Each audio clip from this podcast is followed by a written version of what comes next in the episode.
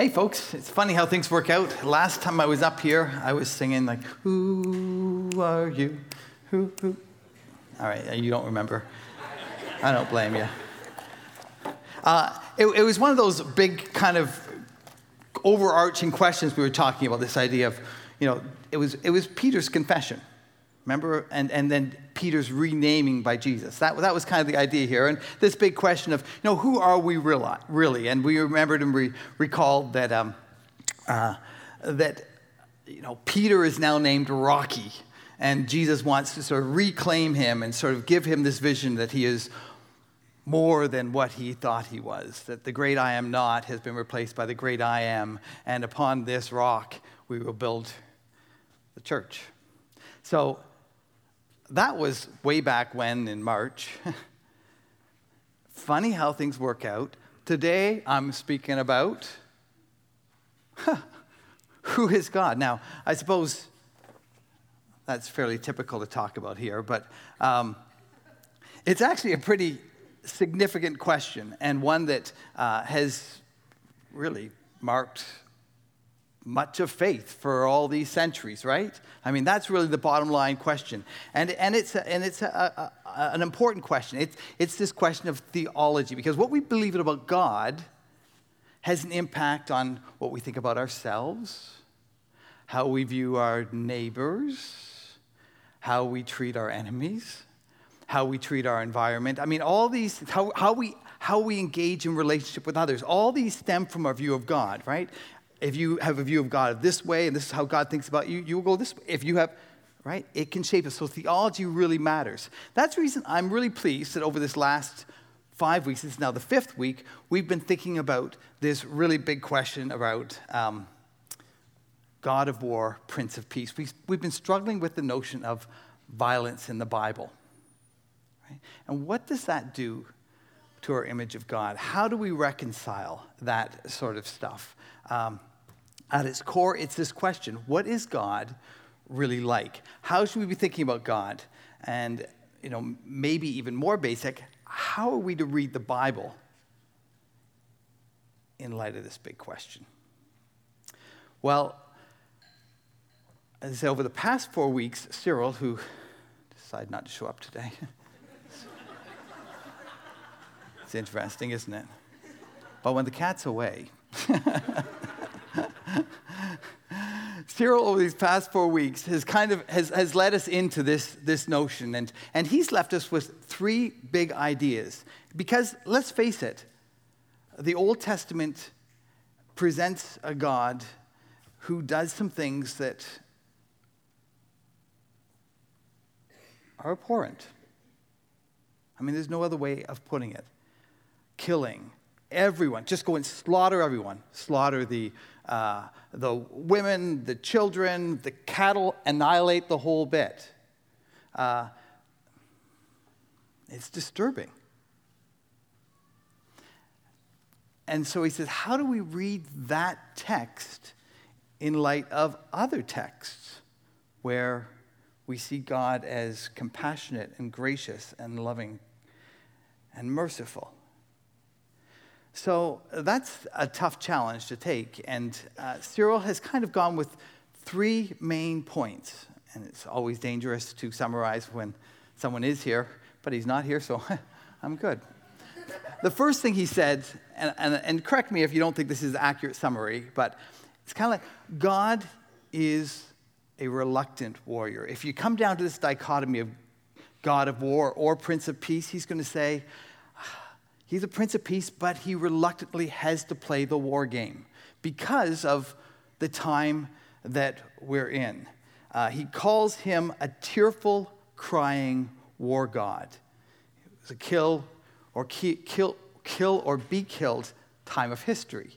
And so if he wanted to preserve this people of Israel that he was going to use to bring salvation to the whole earth, you have to play by the rules of the game. So that's his first point. Yes, but he does it reluctantly. Kind of like if you were on a street and saw someone beating up your friend, remember he told this story, you'd wrestle him off. even though you didn't really want to engage in violence. Second, he notes that even though God says these things, he sets up rules of engagement that are kind of subversive.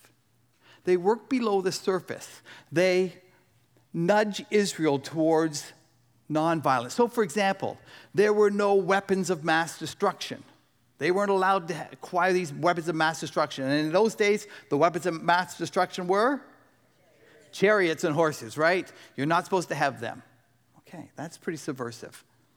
And instead of using those things, we're going to equip you with ox goads, like cattle prods, those sort of things, right? Woohoo, here we go. He, I think he called them pea shooters, right? It's kind of like you get pea shooters, ox goads, these sort of things. Um, and or or or an ox or a jawbone of a donkey. That's going to be your your weapons. And if you think that mass millions of soldiers is how you're going to win, uh-uh. I'm going to keep on bringing it down, down, down, down, down until you know that the person who brought you victory is me, God, the Lord of hosts. Right? That's point two. And then the third point is, bottom line, Cyril wants to affirm that God's heart is one of love for all of humanity, and God yearns for peace. So God at his heart is a Prince of Peace, according to Cyril, and a reluctant war god. Uh, does that sound familiar? Those of you who are here and, all right, got a couple nods, the rest of you saying, oh, that was it, eh? um, that's good. Um, well, when, when Cyril asked me to speak, uh, I, I, I told him that I was still kind of struggling with all of this. And that, if I'm honest, I might take a little different approach to how I read stri- Scripture. I said, I, I've been reading a couple books, but this one kind of struck me. It was, it's called Disarming Scripture by Derek Flood. And it's subtitled, Why We All Need to Learn to Read the Bible Like Jesus Did. And I said, so I'm not sure I would land in the same place that you would land. And she said, oh, let me read the book. And he said, oh, that's, that's interesting. In fact, he mentioned it. I think he referenced it last week a little bit too. And and he said, go ahead.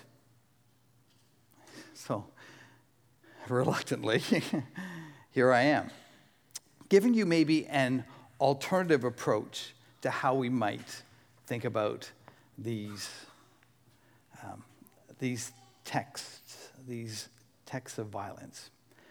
So, if you will, let's go on a little bit of a journey. Um, I am not offended at all when people agree, or no, I guess I'm never offended when they agree. I'm surprised, but rarely offended. But I'm also not offended when you disagree. All right, so uh, this is what I like about this place is that we've kind of said, hey, we're going to be a place that uh, tries to bring down walls. It allows for honest conversation about what legitimately are really tough, tough questions. Uh, in fact, around one hundred fifty A D, the church was wrestling with this. And the guy named Marcion comes up and he says, oh, it's easy. There's a God of the Old Testament. He's a punishing, vengeful God. And there's a, a God of the New Testament who's a loving and forgiving God. And this one's a little higher than that one. God, the loving God wins, but um, I'm just going to ignore those texts and make my own little Bible out of these ones. That was decreed as heresy, okay? There is one God, and somehow the Bible tells a story of the one God. How those passages fit together, that is for the church to think about and discuss in community. So here we are. Let's see how we do. Let me start off by saying this, kind of a baseline thing. I want to affirm with all of you folks, I think, because it's the testimony of Scripture itself, that all the Bible is God-breathed and useful, all right? That's what it says in Second Timothy three sixteen. Every part of Scripture is God-breathed and useful one way or another, showing us truth, exposing our rebellion, correcting our mistakes, training us to live in God's way. I love that phrase, God-breathed. It's actually the only time in all of Scripture it's used, this idea of, it's it's one word, but it's it's a reminder of what happened at the beginning of creation, right? When the chaos is over all the earth, and God breathes and brings it to life, brings it to order. I kind of see the same thing happening here. God breathes, and out of this, this ordinary book comes something extraordinary, a book that is useful for all time. So that's what I want to affirm right off the bat. This book is God-breathed, inspired, right? Ruah, spirited, bringing it into existence and life, bring, giving it life. So let's go to the next one. Point two. This is equally attested to in the Bible.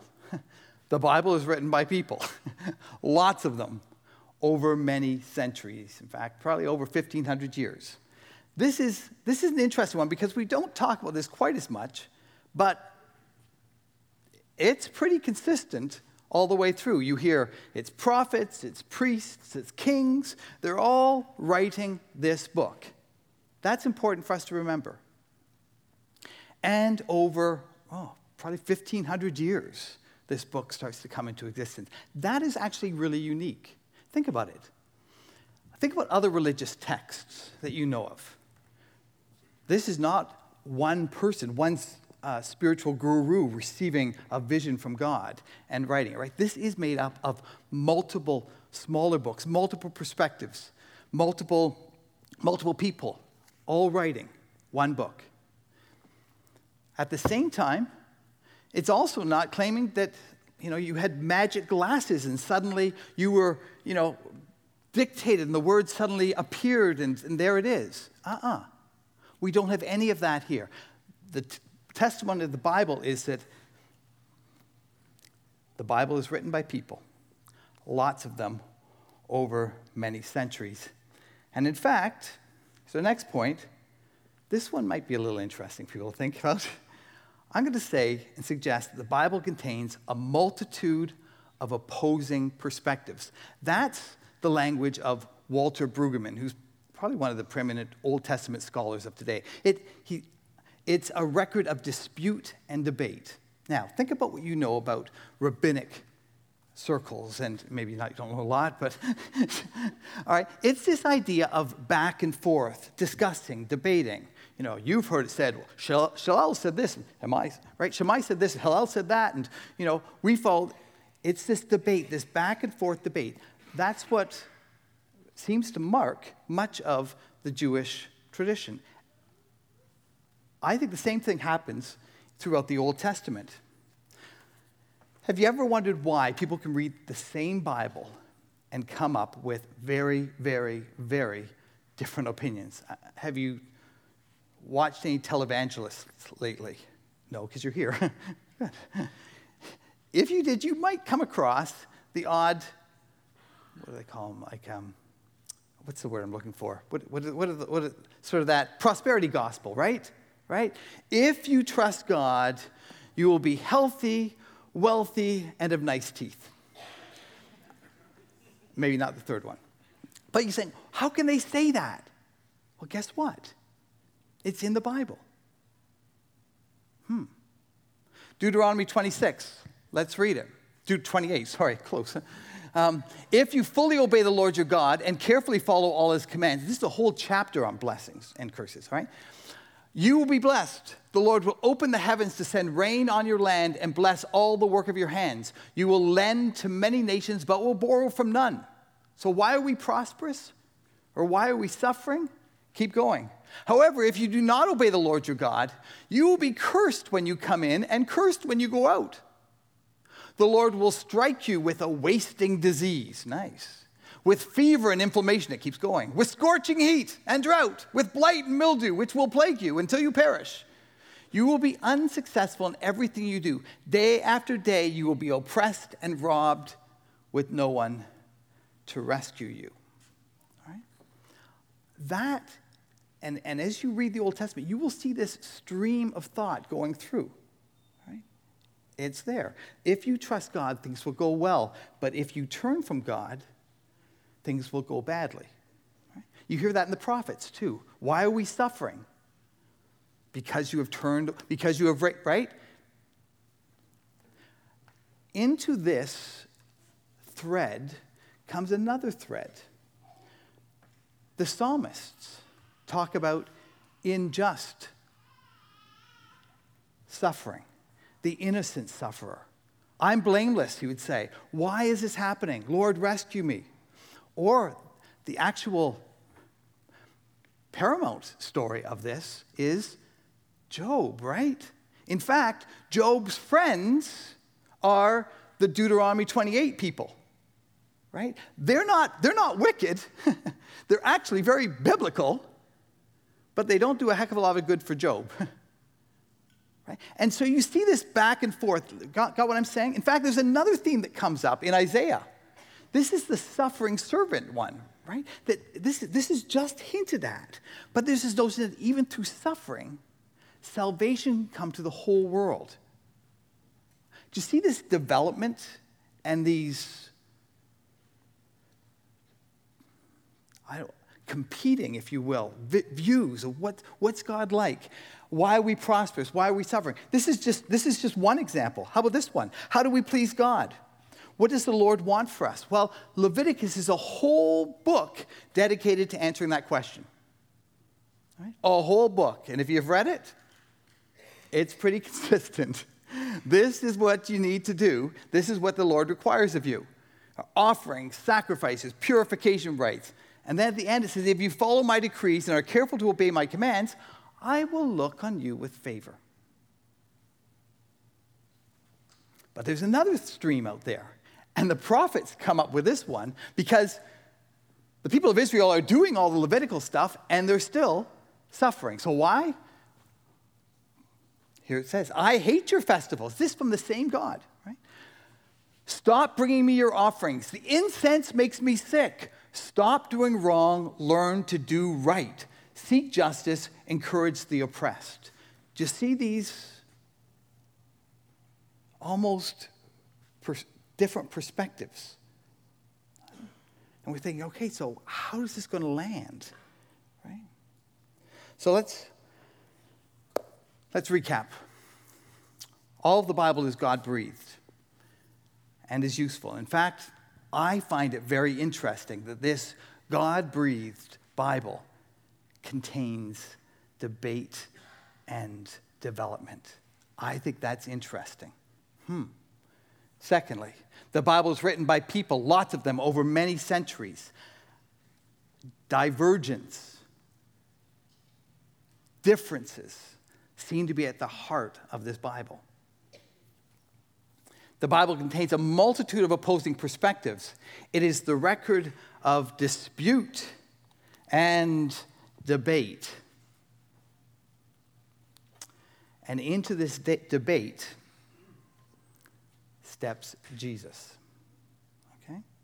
Have we got it so far? The big story arc of the Old Testament. We've got this competing, these competing views of what God is like and what God wants. Sometimes in rather heated discussion. That makes me sick. That's not exactly the way to win friends. All right? Into this debate, Jesus steps. He defends people over texts. He sides with love. Hmm. Especially when it comes to victims of religious and societal violence and abuse. Right? Jesus understands, and his deep belief is that the aim of scriptures is to call people into love. Any reading that harms a person is a wrong reading. Hmm. All right? Let me show you what I mean. What does Jesus do? Well, he breaks the Sabbath to heal. deliberately to make a point, even though he is going against one of those threads that God had passed down. Right? He touches the unclean leper, even though, according to Leviticus, it will make him unclean.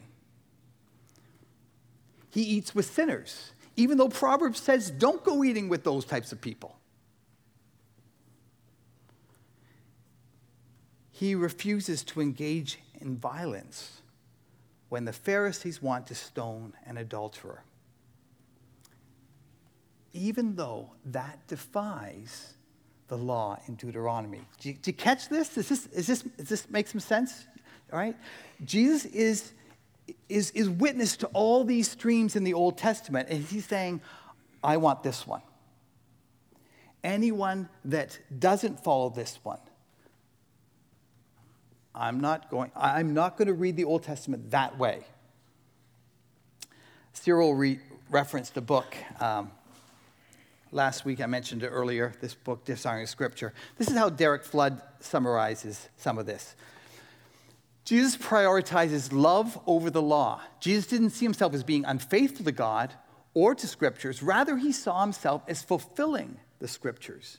Oh, so there are all these threads, and he's fulfilling this one. He's letting the rest of them drop away and letting this one emerge. And of being in continuity with him. He saw himself as fulfilling the Scriptures and of being in continuity with it. The Pharisees interpreted Scriptures with, catch this, unquestioning obedience. You think that's good, isn't it? Uh-uh. Not according to Jesus. Even if it caused people harm. Jesus interpreted Scripture with faithful questioning. He's rereading the text, reinterpreting the texts in a way that is faithful, but that prioritizes love, declaring that the goal of Scripture is to lead us to love. Hmm.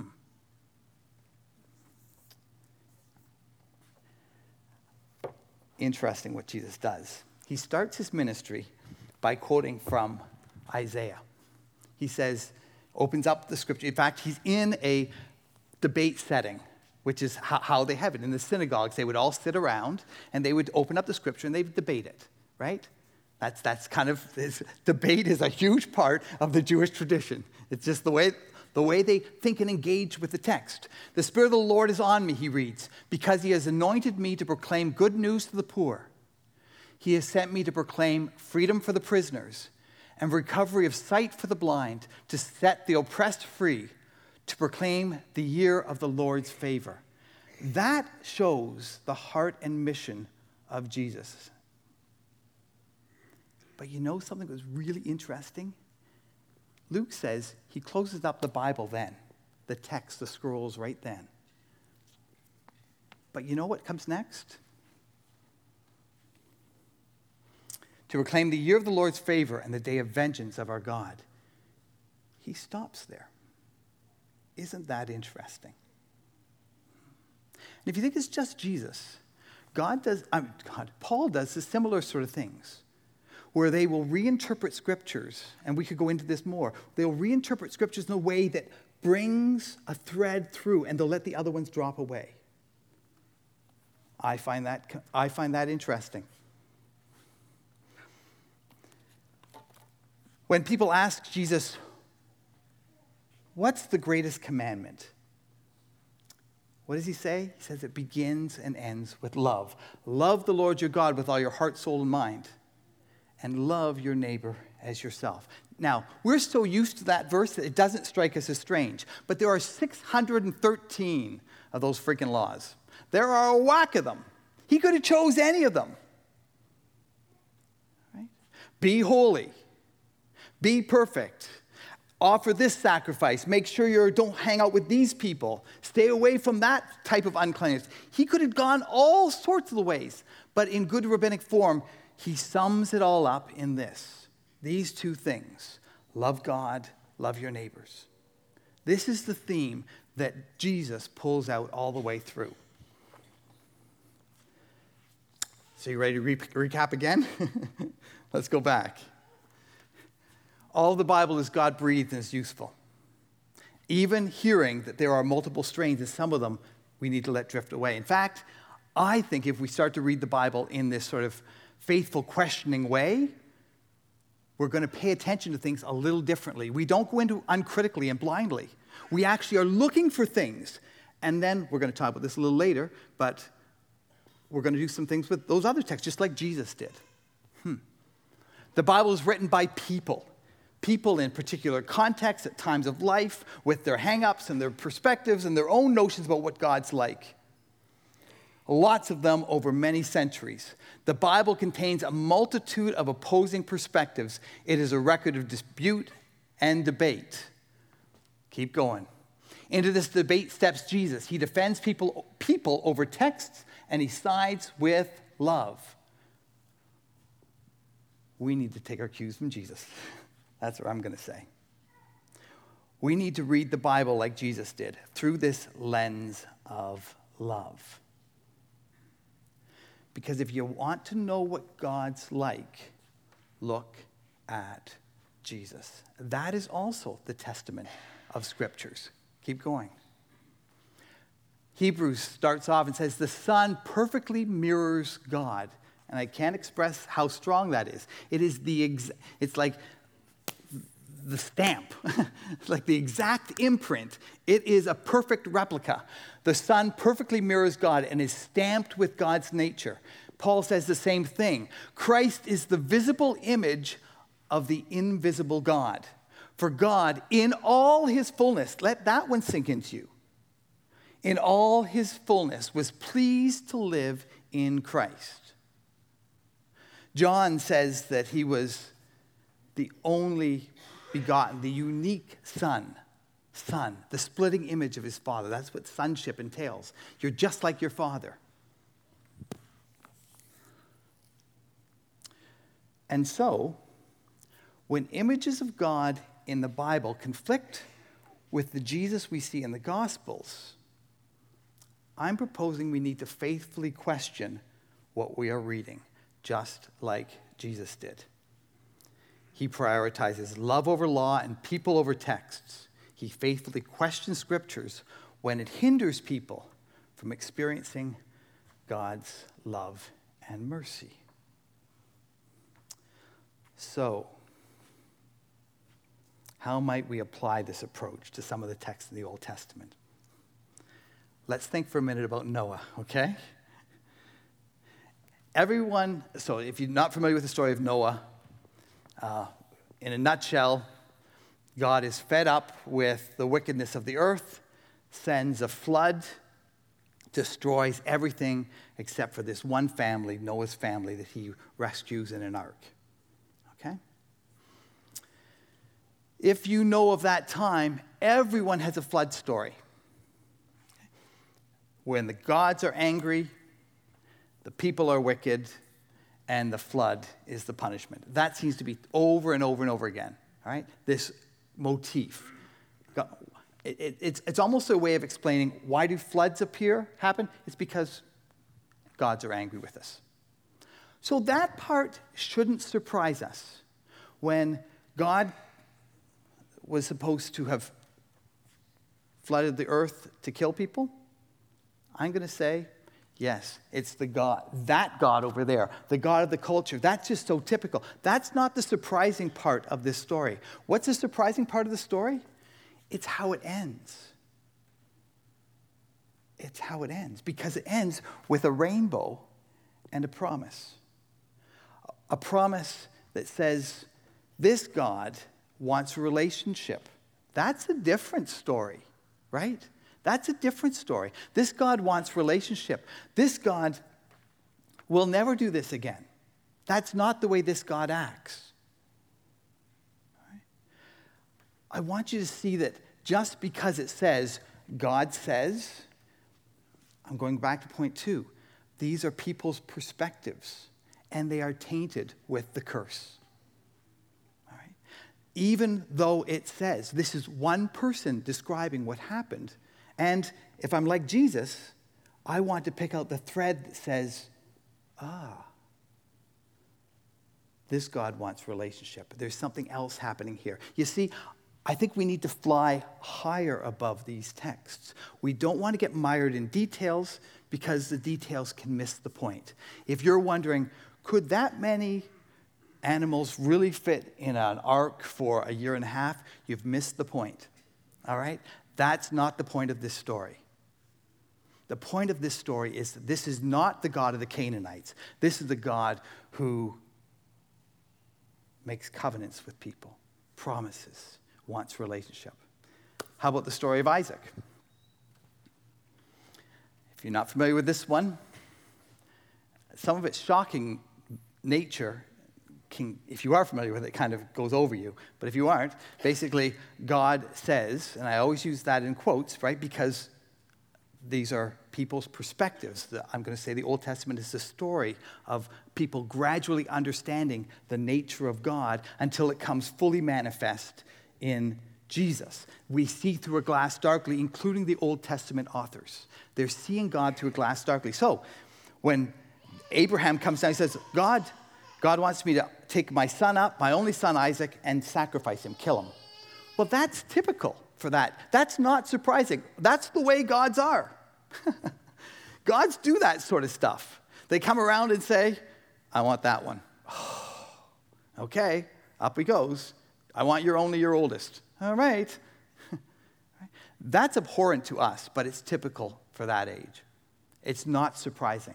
What's the shocking part of this one? What's the thread that is actually the one we should be paying attention to? Let that thread drop, the other one. But this thread, it's that in the end, God actually stops them. Says, no, I'm not that type of God. There's a, a ram that I provided for you. That's the aha moment. In fact, it's such an aha moment for Abraham that he, that he names the place God provides. I never knew that about God. I thought it was a God who takes. But now I'm learning that God provides. I want, my encouragement today and is that as we read Scripture, we come to it with this faithful questioning, right? Rather than this uncritical obedience, blind obedience. I want us to, like Jesus did, reinterpret things. Think about them. What's happening? So my question, is God a Prince of Peace or a God of War? And for me, that's an easy one. God is and has always been a God of peace, love, and compassion. Because when I look at Jesus, that's what I see. I don't see God changing in the way he deals with people, accommodating things. I actually think God's consistent all the way through. What I think changes is that people's perspective of God changes. And we need to be watching out for that one. How do we judge whether it's right or not? We look at Jesus, the image of God. So I don't even want to see God as a reluctant warrior God. It was the people of the day that attributed their own bloodthirsty ways to God. But over time, the Bible tells the story of Israel's growing understanding of who God is. And yes, it's always this sort of three steps forward, two steps back, so you can't ever just sort of settle in and be, be tucked away, right? You're always going to have to be critically engaging and praying. That's the reason why Peter says, Scripture shouldn't be a matter of private interpretation. It needs to be done in a group, in community.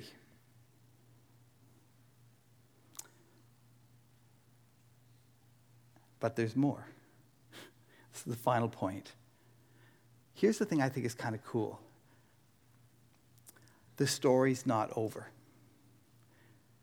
If you see this as a trajectory, if you see the Old Testament and New Testament forming some sort of trajectory, rather than being this sort of static consistency all the way through, then I want to suggest that the Spirit is still at work. And I can say that pretty confidently because Jesus said it first. Copyright to you. um, in fact, I love this. He says, we are called to do greater things. He says, Jesus says, whoever believes in me will do the works I've been doing, and they will do even greater things than these. So we can't even stop where the New Testament stopped. We still have to be looking for threads, following Jesus' trajectory. That's the reason why, for me, men like Wilbur, William Wilberforce did exactly this. While people were uncritically obeying the, the, the, the, all the texts about slavery, he was looking for a different thread and faithfully critique that. Question that. Likewise, with Bishop Tutu in South Africa, all those who speak for the oppressed, the marginalized in Jesus' name. Anytime we help people experience God's love and healing, we are continuing the work that Jesus began, speaking out against other forces, enabling the God's gospel to penetrate our world in new ways that, and I'm going to say this reverently, that not even the apostles could appreciate. They made some great gains in some ways and simply pointed the way for us later on. You'll notice that we have women who are doing our preaching and leading worship and don't wear head coverings here. That is us trying to follow a trajectory along here and trying to be faithful, even though questioning faithful, faithfully trying to map that trajectory out.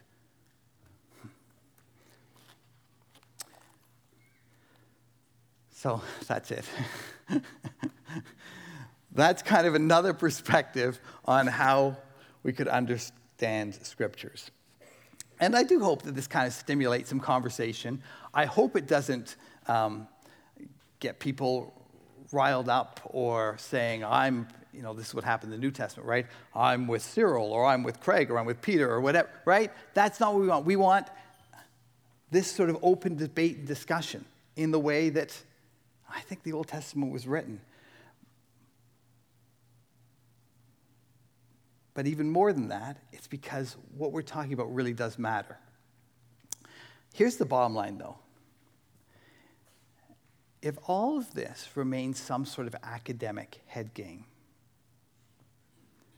then, I say this respectfully, this has really missed the point. Because ultimately, both Cyril and I have come at this problem because we've experienced a God who we found to be gracious and loving and present, even when dot, dot, dot. All this comes out of a deep knowing. The Bible can point you to God, but there is nothing better than just simply spending time and getting to know him. It's why I love the fact that we do this weekly, because this is a table that God sets for us, and he invites us to taste and see that the Lord is good. Because this is a God who is for us. This is a God who welcomes us just as we are, a God who delights in eating with sinners. Yeah, that's you. uh, a God who endures suffering for us and with us. It's a crucified God who doesn't let violence and hatred have the last word, but instead, out of that, brings resurrection, life, and love, and light.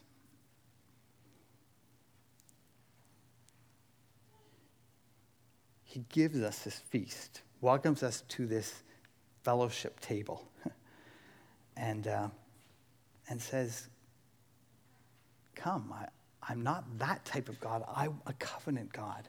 I want a relationship with you. Meet with me. Spend time with me. And so in just a moment, we're going to invite you, in the name of Jesus, to come forward and take communion, bread, reminding you of the extent God went to to show you his love, a broken body. Juice, the life blood that was given for you. This God's love knows no bound. So as you're ready, come forward, take, be grateful, listen again to the heartbeat of God. We have a good, good Father. Let me pray. for these emblems. God, we acknowledge right now that we see through a glass darkly. We want to get to know you, and the little bits that we get to know you overwhelm us. You are so good, so beautiful, so bountiful, so magnificent. You defy our attempts to explain. And so, Father, I would pray that the words I've spoken would drift away should they be unfaithful to your character, to the extent that they're unfaithful to your character, Lord, because I know that we haven't got it right yet. And in, instead of that, would you, through your Spirit, show us, remind us that you are with us and you love us and that you have the best for us, for our enemies, for this world, at the very core of your heart. God, this is our prayer. Through this bread and wine juice that we give you thanks for, would you draw near? Remind us again that you're a good God. We pray this in the name of Jesus, our Lord and Savior, the one who loved us and gave himself for us. Amen.